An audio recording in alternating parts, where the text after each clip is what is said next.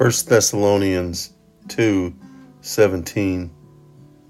But, brothers, when we were torn away from you for a short time, in person, not in thought, out of our intense longing, we made every effort to see you. Here, Paul is reiterating the fact that he his desire is to be with the brothers in Thessalonica and that he had been torn apart from them physically, as he says in person, but not in thought. You know, we, we can have distance between brothers and sisters, those we love and care for, family.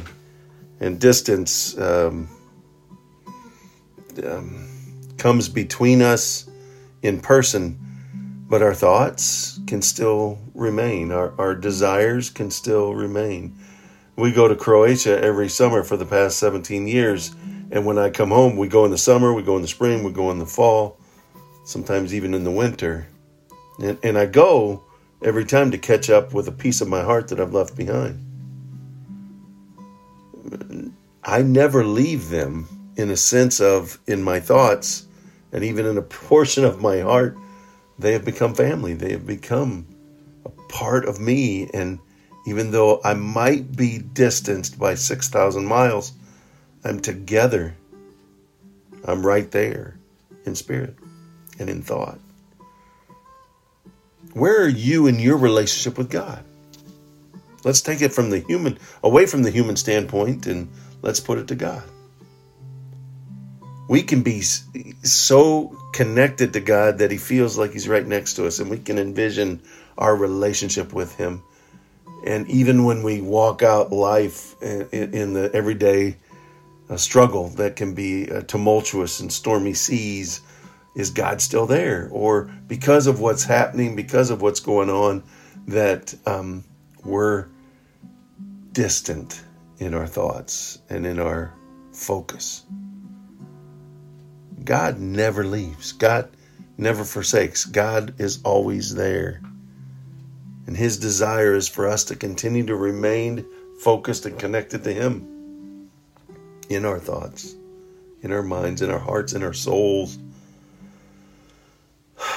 being able to take the deep breath and say, I know God is there. Let's go out today and make it a wonderful, God filled, trusting day, knowing that God is there.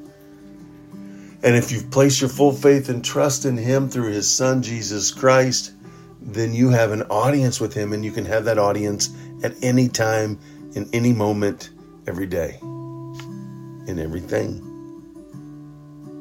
And here, as Paul reminded his brothers, I long to be there, but even though I'm not, I am in my thoughts and in my minds. And Lord, I love you and I want to serve you. And when I walk out to do life, I know that you don't forsake me. And all I have to do is turn my thoughts towards you and you guide. To take three deeps with Jesus, to slow the mind, slow the heart and elevate the spirit so that there's a response from the spirit and not a reaction of self. Remember, Jesus loves you, and so do I. He did it. Let's do it.